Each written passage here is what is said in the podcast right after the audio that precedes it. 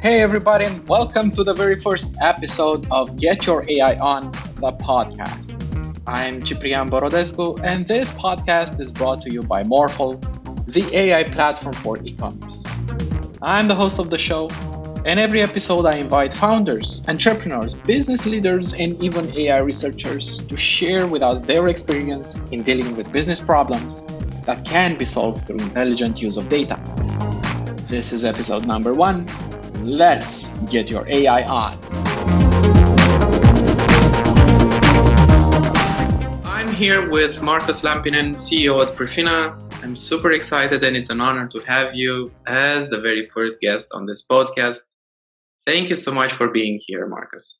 No, thank you so much. Like I said, I'm very happy to be the, the inaugural guinea pig here, but also to be chatting about some really, really cool things with you.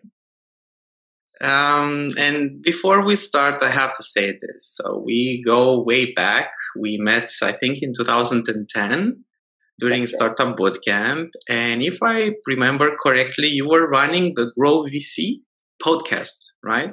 That was. That's right. That's right. So that was some time ago. That was also an entirely different era. Like, of course, right now, talking about kind of where we are today, we have this COVID 19 um, yeah. environment it's also funny to reflect back longer term. Like if we think about 2010, I mean, most of the like cloud computing environments were completely in development. And, you know, that was like a completely different environment altogether.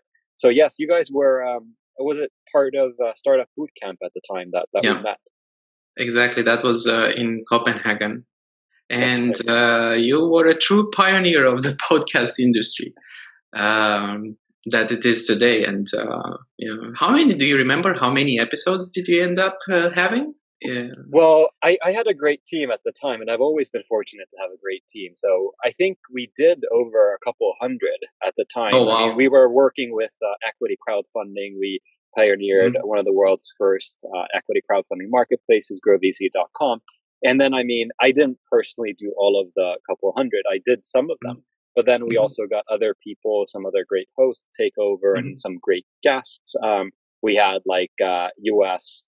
Um, U.S. Uh, politicians, for example, talking about some of the securities regulations. We had some prominent investors and entrepreneurs like nice. you guys, and so on and so forth. So it was it was fantastic. Um, yeah, but it's also amazing. like you know, just thinking kind of back. I mean, you're absolutely right that that in 2010 podcasts were also you know they were far less popular than what they are today. Yeah that's true that's true. Yeah it's amazing. And uh, thank you again for accepting this invitation. This, this really means a lot to me. And uh, all right cool.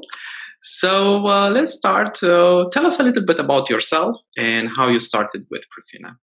sure um, so i mean like you said we, we go way back. So i mean uh, we're both entrepreneurs and I think from my side, I've, I've founded a couple of different companies in different industries. Like I worked with uh, content rights, I worked with um, crowdfunding, equity crowdfunding, but from the crowdfunding then came the entire fintech movement. So I, I ran an API first uh, back office company called Diffitech for about seven and a half years.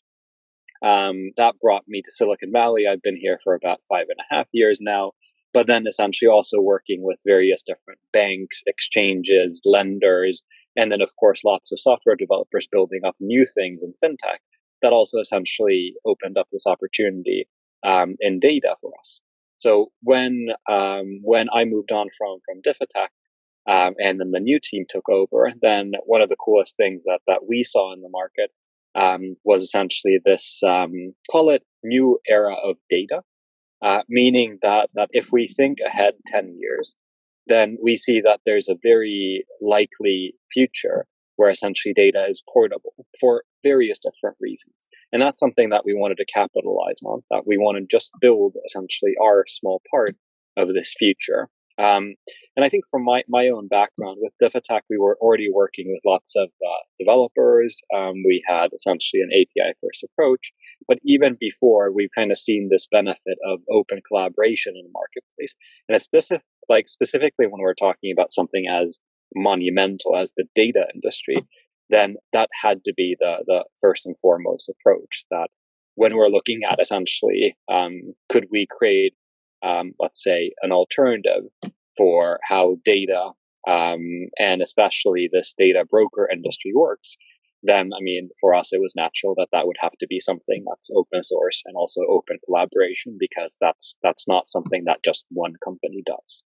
So that's a little bit of a, a, a blurb in terms of where I've come from, but I do think it is a really remarkable day and age in terms of where we are. That, for example, for the open source movement, then I think that that we're also starting to see um, and have really, really strong data in the last couple of years that that open source and essentially, especially this type of open collaboration, that's also become a far um, outperforming asset class that's getting a lot, lot more investment into. So that's something that we're really excited about. Mm-hmm, mm-hmm. Um, you and I, we we talked a little bit about the uh, app within an app approach.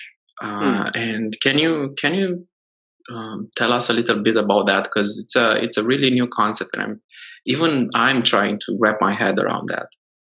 Yeah, so let's take a little bit of a step back and I can just kind of um, you know walk through mm-hmm. first in terms of where you come from with Prifina and then talk a little bit more about like uh, how we think about like this app within an app concept. Um, so when I said that that um, essentially like a new new era for data, then in practice what we mean is we're building a platform that has a consumer and a developer offering. The consumer offering is that that the individual, uh, so a person like you and I, we can essentially um, aggregate our data from the various different data platforms and bring it into what we call our own data cloud. So effectively right now that means essentially AWS, but in the future it will mean something else. So you bring your data, you essentially use some of the, the marketplace APIs, the GDPR, export functions, whatnot, and then essentially create this data backup for you under your own control. But that also then allows you to essentially have your own data and then do cool things with that. So we help you essentially productize that into uh, portable data profiles. So essentially, mm-hmm. like what type of traveler am I? What type of content do I like to engage with? So on and so forth. Mm-hmm. Um, but then also that that allows you to essentially uh, grant and revoke access to this type of data or these types of programs. So that's the consumer yep. side. So consumer gets control, they can control consent, but they also get their data so that they can actually do stuff with it. Um, and then for the developer uh, slash the enterprise, this yeah. also means that effectively you can build different experiences on top of this. Like if you yeah. have your data be local to your customer, then you could ask that data to, you know, um, be able to understand better, for example, what type of traveler they are or what type of sports equipment they're into. Um, but you could also essentially build apps that, that essentially just fit and on top of this, um, this local data. So we, we separate the type of apps into three different categories. One is effectively uh, those types of uh, profile apps, which effectively just, you know, uh, create a better experience based on what type of person this is, like what is their profile. So, for example, I'm this type of traveler, and you know, me as Airbnb or whoever else, I can create this type of an offer. So that's like this type of um, call it more superficial personalization, but superficial app anyway. Uh, the second one is effectively data widgets, which is like, for example, if I have all of this data locally with me, what type of analytics could I run? Like, what type of um, dashboards could I create? Like, can I create, for example, how my sleep pattern correlates with my financial spending? So, for example, if I have a hypothesis that when I sleep poorly, then I, for example, drink more coffee and spend more money, then by creating that type of a correlation between sleep data and then financial spend data, I could actually, you know, I could actually plot that on a chart and, you know, create that type of a dashboard. So that's the second one. And then the third one is effectively that you can actually create entire apps where um, that run essentially as an app within an app. So for example, you can create an app that, that essentially keeps all of the data local uh, with the individual and essentially allows the individual, for example, to run this within their own cloud.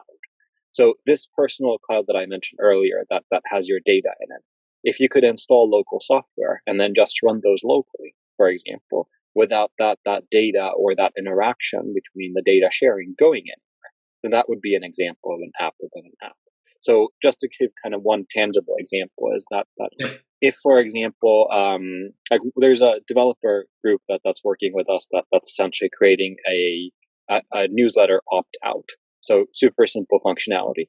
But essentially the way that they're doing this is that they're using an anonymous email functionality that we have within Bobina.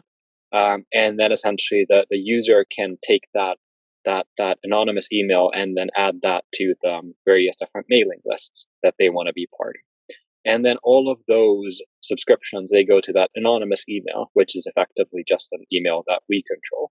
Um, but that forwards essentially the subscriptions to their their mailboxes. And within this app, within an app, they can manage essentially that forwarding from this anonymous email to essentially their own inboxes.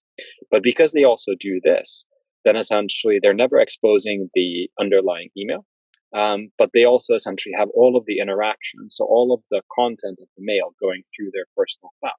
So it goes essentially through the, the anonymous email and it goes into this personal cloud and there's no exposure to their own, you know, for example, Gmail or something like that. So that's a very, very simplistic app in a sense. Um, but it's also something that, that um, when essentially we think about these types of apps, then it could be something as simple as that. But it's just essentially like your email guard that that fits in your own app, and then it just runs there. It doesn't run on somebody else's server. It essentially runs on your server, so to speak. This is super interesting and i think and i think we need as developers we need more use cases from you guys because if we understand these use cases then we can come up with new and new approaches so right. yeah yeah great job on that um, I have to I have to um, and just for the sake of the conversation, maybe push back a little bit and ask you maybe if I'm an online retailer, why yep. would I? What is my incentive to basically embrace this change that Prifina is proposing? I think for a lot of, uh, let's call it like, for example, online retailers, merchants, uh, whomever else, I think we have to start from the reality today that that it's very easy to think that everybody has lots of data, but that's actually not true. So most companies, most brands, um, they they actually don't have a lot of data about their customers. Like most I of them can, don't. I yes. can confirm that. Yes, exactly. Yeah. So you, if you start from this reality, um, that if you aren't Facebook or Google or Amazon, then I mean you don't have their data. You don't have a lot of insight. Like if you think about, for example, just yourself as a as a user, how many accounts do you actually keep up to date with you know actually accurate and and lots of information? You know, maybe but one or two. Not that much, exactly. Yeah. so essentially, starting from here, I mean, if essentially you as a as a merchant could have your individual customer provide you with some more information about who they are, um, then you would probably be willing to give them a better offer because now you essentially know who they are, so you can price your offer better. So, for example, um, one of the examples that we oftentimes see is, for example, travel. That that if you spend, um, like for example, booking hotels, then the hotel um, hotels themselves, they actually don't have a lot of information about you because a lot of this data goes through the, the brokers. But if you were able to essentially book with the hotel and tell them that in the last year, uh, I actually stayed this many nights and spent this much money, you know, in, in aggregates, not exposing anything. Like I, I, I, I spent 110 nights in hotels. Um, and I spent $72,000 in, in, in the last year on hotels that are comparable to yours and now I'm booking, let's say, a two night stay with you. If the hotel sees this and they see that I'm booking a two night stay with you, but actually um, I travel quite a lot, then they can also see that I'm actually quite valuable as a client. So that's something that for them, um, it would be very easy to say that, well, I want this this person to come back. Um, and then maybe instead of essentially the, the room that you book, maybe they give you essentially a complimentary upgrade or, or something so this is the example of um, like a, a, a, profile app effectively. So it's yeah. taking this data profile of who this traveler is and essentially creating a specific experience for them. Now, it doesn't have to be like an upsell. It can also be essentially um, like a discount. It could be essentially a better offer. Like I know this this person is traveling to Singapore. They travel quite a lot. Um, why don't I give them also like they're here on a Saturday? Why don't I give them also essentially like this this um, you know voucher for you know whatever additional service so part of it's really for the merchant to a get a better understanding of who their customer is um, effectively at no cost because it's coming directly from their customer at, and also at no risk because their customer is volunteering it. But then also for the second part um, from that data you can actually be more competitive. So we talk about the democratization of data that if the customer is able to have this data with them that means that essentially you as a merchant or you as a retailer you can also provide better value and at the end of the day, that's what we care about. Like we really care about the end user value. That if they can have better experiences, they can have better uh, prices, better offers. That's ultimately what we see that that's going to resonate in the market. Because let's be honest, I mean, um, you know, we, we care about data, we, we care about privacy, but at the end of the day, most people, they don't. Like most people, yeah. they, they conceptually care about those things. But at the end of the day, if we look at like what actually moves the needle, what actually gets people to engage, then it's always convenience and value. So mm-hmm. that's kind of where we have to go. But also from your point of view, I mean, you guys work with a lot of merchants and you guys work with a yeah. lot of people in this industry. So it's really about also kind of updating their game that, that by being able to kind of give let's say a one step up offering and not just kind of do the same thing that everybody else is doing that yeah. that's a huge opportunity for people to kind of you know create more specific value and more personal experiences for you know who their customers are yeah it's funny because you you mentioned that uh, companies in general not a lot of companies have data so yeah, this uh, this uh, this is something that we've seen in the e-commerce um, industry as well. Like any other industry, e-commerce is basically a long tail. And even now with the coronavirus crisis, uh, a lot of retailers are moving online. And but these are these are new entries. They do they do not have yet huge amounts of data, and thus for them and for other smaller e-commerce businesses, uh, having uh, or data cannot really power a proper AI or ML system. And this is something that uh, we've been uh, trying to find a solution here uh, uh, with the team at Morphle. And one solution is to aggregate the data from multiple from multiple e-commerce or online retailers. However, well, all that's problematic in more than one way, right? Mm. So the solution that we ended up with is or can be federated learning. And without going into technical detail, basically federated learning means that it eliminates the need for centralized data by rela- relying on submodels that are trained at the device level. Mm. So in this paradigm, the user data never leaves the client in contrast to the traditional paradigm of collecting, storing, and processing user data on backend servers. And I just have the intuition that we could use federated learning and include Prifina in the mix.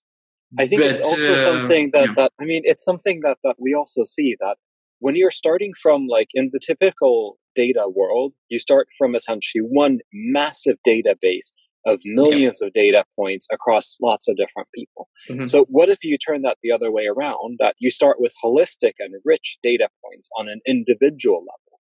And yeah. how can you essentially model based on that? And you're absolutely right to kind of, you know, um, you know, kind of uh, tear at this problem because it's not trivial. And that means that, for example, it's something that's as compute and data intensive as machine learning, um, you have to kind of break it down. So one of yeah. the things um, we like you know at the end of the day I, I, try to kind of think about it from a big picture and then also like a, a, small picture point of view and i think from the small picture point of view you can do a lot with very basic modeling like with very very basic like 80 20 rule type of data you can actually create quite a lot of good indicators for merchants so this is one of the things that that's really value really important for us that that if essentially somebody uses this system, they have to get value right away. Not not in 90 days or 180 days. It has to be right away that when the user lands on the site, then you know a little bit more about the user and then you can provide more value for the user. And for the user it has to be one click and then value. It, it can't yeah. be any more, you know, difficult than that. So you can start off with very basic things like you take 10, 10 data points like if you're able to validate and cross check 10 data points, like age bracket, income back bracket, demographic, um, you know, mm-hmm. where they live, um, you know, some of the interesting groups and events and so on and so forth that they, they engage with. I mean, you already know quite a lot. And if this yeah. is data that, that you can trust, um, for example, it's aggregate data over the last year, uh, like this person has been at you know 17 events that that kind of fall in this category this person mm-hmm. has you know spent x amount of dollars in this category yada yada um, not exposing any raw data not exposing anything sensitive but just kind of you know this type of behavioral data. That's already quite valuable but now you're absolutely right that that for essentially training a predictable and statistically significant model that's something where essentially it does require various different steps. But for us, a lot of the things that we start with is just very primitive access to holistic data. And then from there, I think that you can do a lot of different, more sophisticated things. Um, But this is also like just, just kind of thinking also kind of back, um, like what we did in, in, for example, uh, the fintech company I ran. Uh, we worked with a lot of anti-money laundering and compliance systems. And that's something where, for example, if you have to, you know, work with, for example, anti-fraud or money laundering or so on, then I mean, at that stage, you, you, you work in rules and thresholds. Like you work with statistical significance, you work with pattern recognition and all these different things. So I think that that's, that's absolutely important. Um, but at the same time, just thinking about where the merchants are today and thinking about like, how can we help them take one step, you know, in the right direction?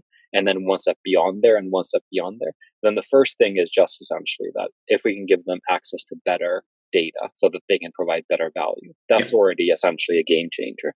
And then from there, they can essentially optimize and they can train and so on and so forth. But these are, I mean, this is kind of where the open collaboration comes in as well. That, for example, Kimmo, who's our, our CTO in our company, he's ran three data companies and he's somebody that, that uh, in his PhD, he studied neural networks in the late 90s. Um, so these are all things that, that we're kind of also grappling with internally that we're mm-hmm. thinking about like, you know, if you start with the individual and you have lots of different individual, like you have millions of individuals, um, how do you do that? Kind of instead of essentially starting from one database with millions of data. Okay. And I think Google has also been very visionary in this sector. I mean, of course, they have a lot of insight about kind of trends and they have a lot of different kind of um, projects yeah. in the works. They also have mm-hmm. lots of open source libraries and so on and so forth. But that's actually a really, really cool and of just very specific point about federated learning that mm-hmm. um, that's something that we're also looking into.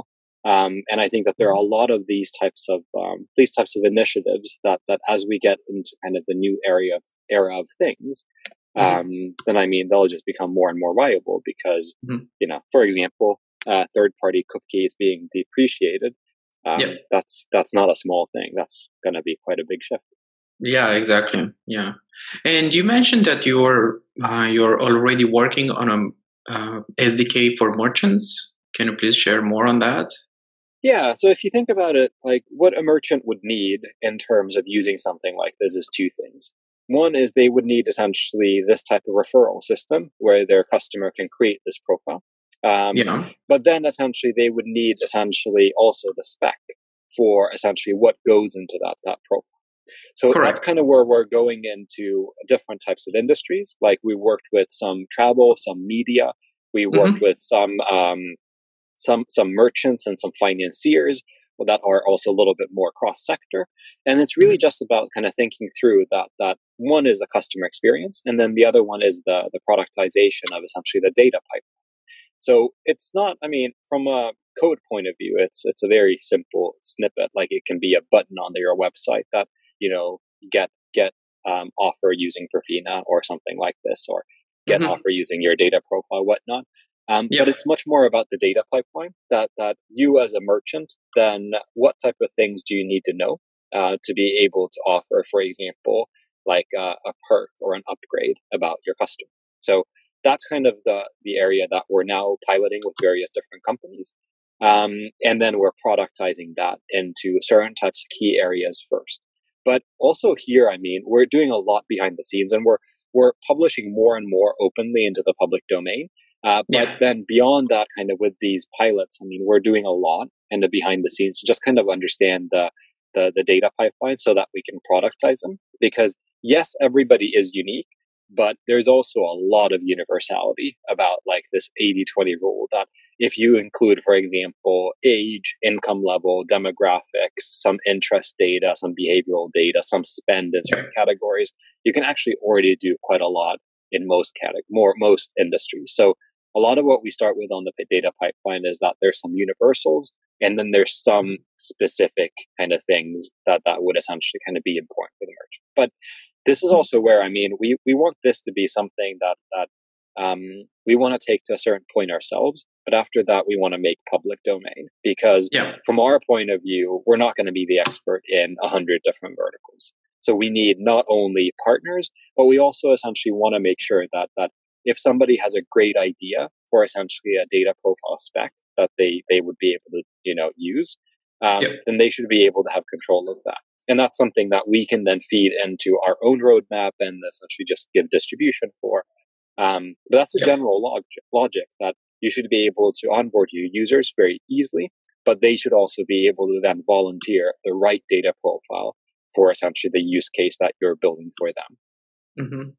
And probably that's the, the reason you just launched this uh, previous week, the use case blog series. We'll have a lot of different things coming out from there. Like you mentioned mm-hmm. earlier mm-hmm. about use cases and examples. And that's yep. absolutely why, why we did this because we've been working with these kind of behind the scenes. Last year we did lots of different pilots, but mm-hmm. it's going to be critical that they're, they're out in the open because we have, uh, we have a good amount of developers that are essentially engaging with us on a daily yep. basis. But then In, end of the day, then I mean, there's always uh, an order of magnitude more that are following but aren't doing yep. anything that that aren't talking to us that that you know don't have inside information. So that's why we need to kind of you know just highlight these three different types of um, apps that that we have, and then what you can do. Um, but then I mean, one of the coolest things that I'm waiting for is that, um, or that I always love is there's a lot of things that we haven't thought of that you can do. So that's also an opportunity and a challenge for essentially people that think that, okay, if I had the opportunity to essentially have direct from consumer data, uh, provided that they, of course, give me consent, but, you know, if I'm providing something valuable, then, you know, they might, um, then what can I do? Like if I essentially have, for example, different data sets from an individual person about their, let's say, their behavioral data, um, what type of insights could I give them? Or what type of experiences could I create for them? Or then what type of suggestions, for example? So yeah. I've been talking with a couple of my, my data scientist friends that, that are far smarter than I am about nudges and incentives and so on and so forth. And one of the things is showcasing data and kind of creating insights and analytics from that. That's step one. But then step two is okay, if you know this, then what can you do? Like, what should you do? What should you change? And that comes become, that, that becomes much more about understanding the individual, understanding their goals, and also understanding, like, how can you help them get there?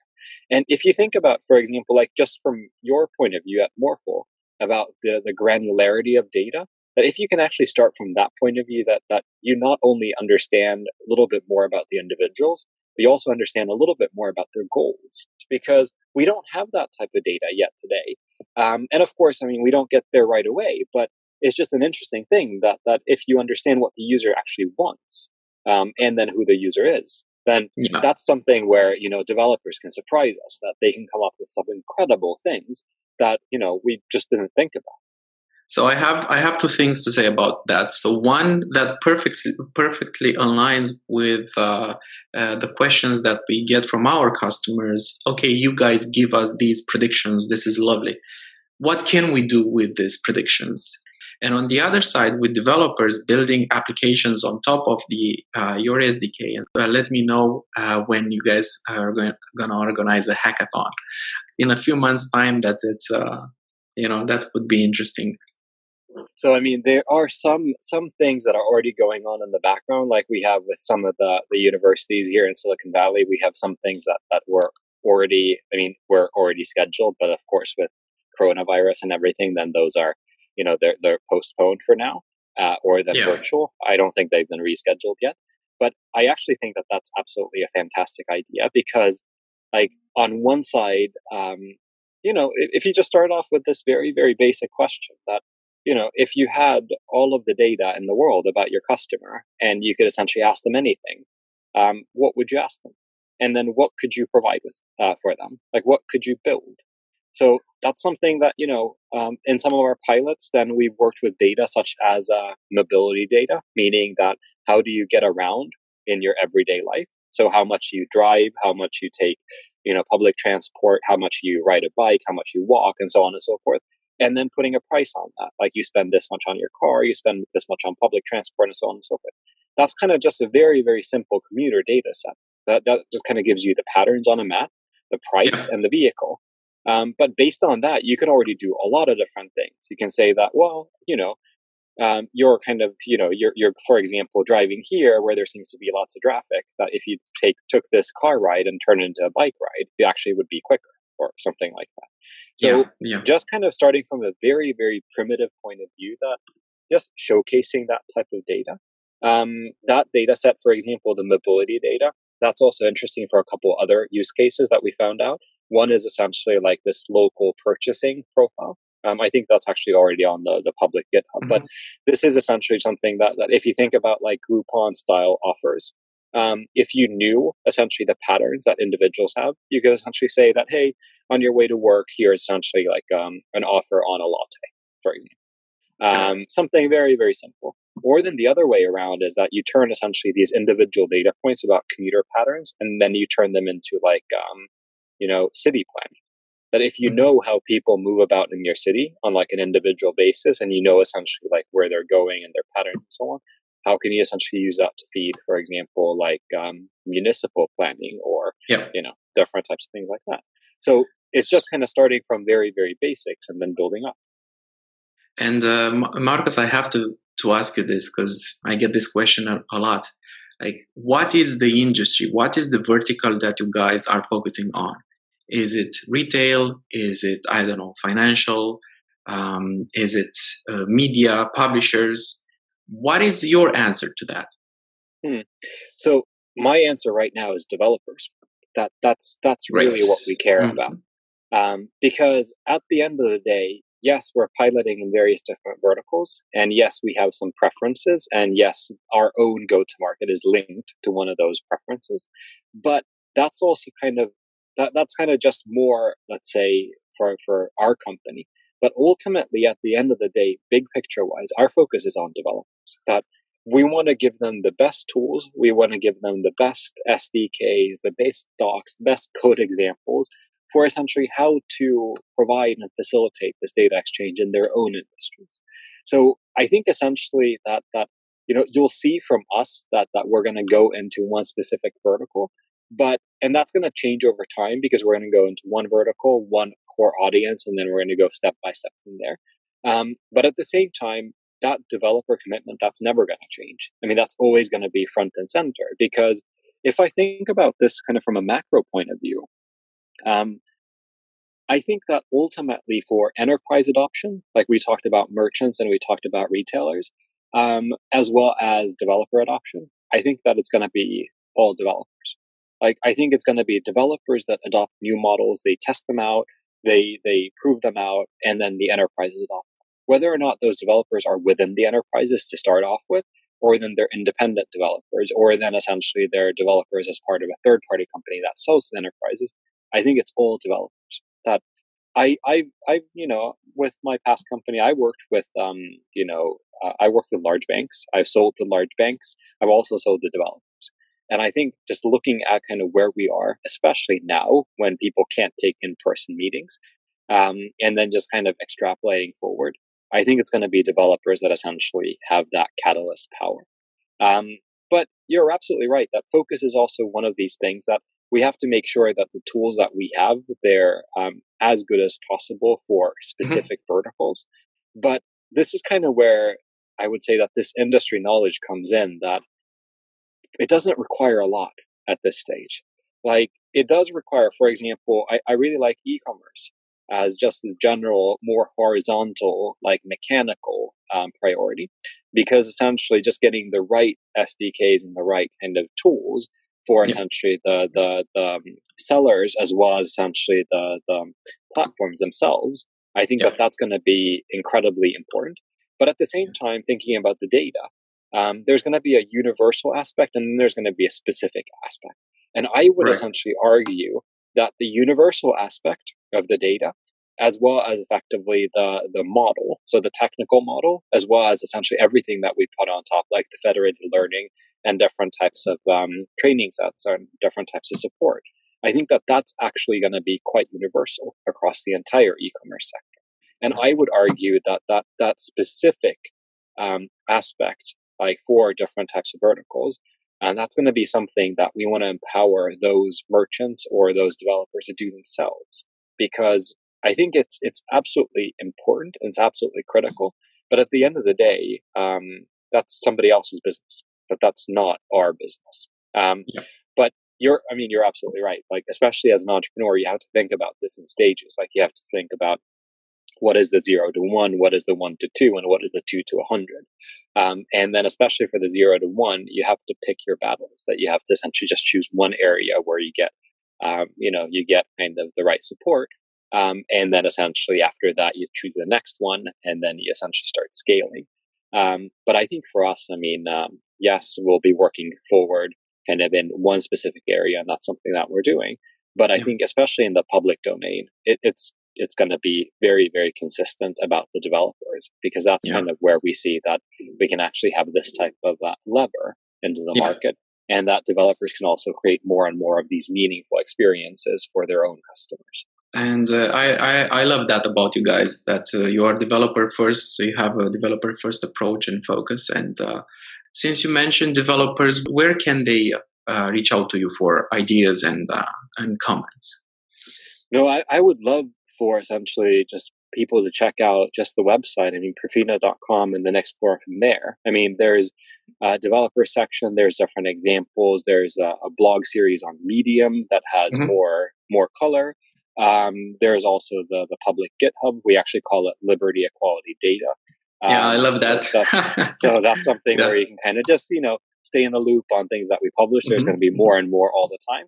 Um, but then, I mean, just generally, um, kind of checking out those things and kind of that, that that's great. Um, and I would love for you to guys to just stay in the loop, but I would love to hear also more ideas that, that if you kind of just start from this point of view that if your customer could tell you more about them, what could you build? That's kind of the thing that that's really inspiring for us because um, we also, I mean, we also have a, um, a, developer Slack, which is right now it's invite only. Um, I'm sorry, right now it's by invitation, which means that you can apply and we'll essentially accept you into the community. Uh, but we're going to also be making that more public and we're going to be making our own roadmap more public and just kind of blurring the lines more about like, especially these, these, um, use cases. Um, so there's a lot that you can check out, but I would love to kind of get especially more ideas about like, um, you know, if we're able to democratize access to data, even if just for one use case or one person at a time, then uh, what can you do?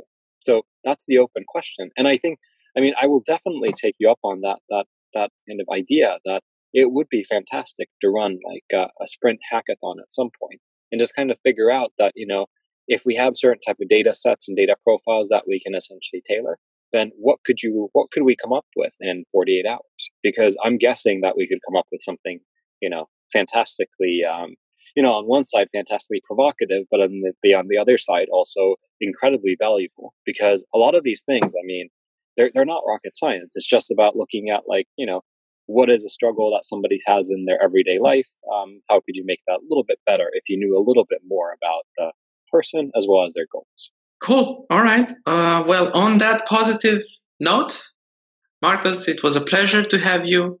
Thank you so much. Thank you so much for having me as well. And thank you everybody for listening. So look forward to continuing the discussion. All right. This was the very first episode of Get Your AI On podcast. Thank you all for listening and be sure to subscribe. We're going to post a new episode every other week, so stay tuned for the next conversation. See you next time.